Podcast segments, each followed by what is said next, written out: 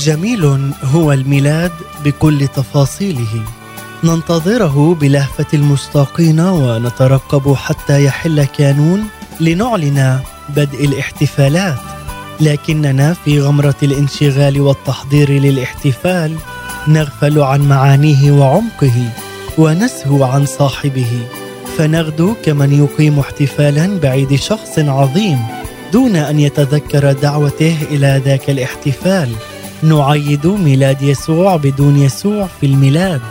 شرقي هو الميلاد في أحداثه لكننا فقدناه في تعاقب القرون فأعدنا اكتشافه في العقود الأخيرة بحلة مختلفة واستوردناه غربيا ملفوفا بعلب براقة ذهبيا يلمع ببريق يخطف الأنظار. نسينا أنه كان هنا في هذه البقعة من الأرض.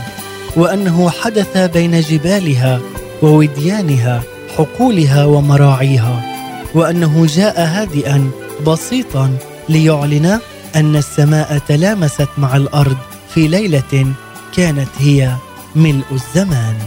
فكيف لا نتأمل في الميلاد بعمقه ببساطته بفرحه وبمعانيه؟ كل يوم جديد في كانون نسافر فيه مسافة تقربنا إلى مذود المولود لنصل إليه يوم ميلاده بقلوب متيقنة أن هذا المولود هو الملك ومذوده هو أرفع عرش ورسالته هي نبض الحياة. سفرا ممتعا مع بودكاست هلم بنا إليه. أهلا بكم في بودكاست هلم بنا إليه. تأملات في الميلاد لمنال جبران حداد بالتعاون مع دار الكتاب المقدس في الناصرة وإذاعة صوت الأمل للشرق الأوسط. نتمنى لكم ميلادا مجيدا. الثالث والعشرون من كانون الأول ديسمبر. وأتوا إلى البيت ورأوا الصبي مع مريم أمه فخروا وسجدوا له ثم فتحوا كنوزهم وقدموا له هدايا ذهبا ولبانا ومرا. ثم إذ أوحي إليهم في حلم أن لا يرجعوا إلى هيرودس انصرفوا في طريق أخرى إلى كورتهم. إنجيل متى إصحاح الثاني والآية الحادية عشر حتى الثانية عشر.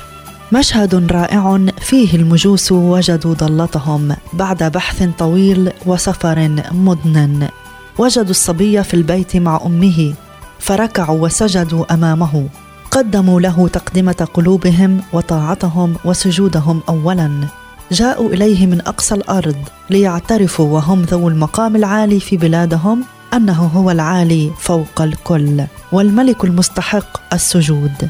فيا لهم من منظر عجيب أن يأتي هؤلاء الرجال بمناصبهم الرفيعة وملابسهم الثمينة ليسجدوا راكعين أمام صبي صغير لا يتجاوز السنتين. قدموا قلوبهم وطاعتهم ثم قدموا هداياهم. هم أدركوا بروحهم أن هذا الملك يفرح بقلوب معترفة به شاكرة له أكثر من اهتمامه بالهدايا والعطايا. وهداياهم كانت غالية جدا وثمينة تليق بملك جالس على عرشه في قصره يوم تريد وفود من الرعايا تكريمه. هذا الصبي الملك كان في بيت متواضع. ضمن عائلة تعيش ببساطة وما يطلبه من القادمين إليه. عرفه المجوس وقاموا به فالمشهد يسمو بتقديم السجود له وليس الهدايا. وإذ نحتفل بعيده هل تكرمه قلوبنا؟ أسأل نفسي اولا هل قلبي يقدم له الطاعة والسجود معترفا به أنه هو المستحق كامل تسليمي نفسا وروحا وجسدا؟ في ميلاده أذكر أن الهدية هو استوجبت مني أيضا هدية. أنا. نهاركم مبارك وعيد ميلاد مجيد. نشكركم على حسن المتابعة لبودكاست هلم بنا إليه. للمزيد تابعونا من خلال محرك البحث إذاعة صوت الأمل.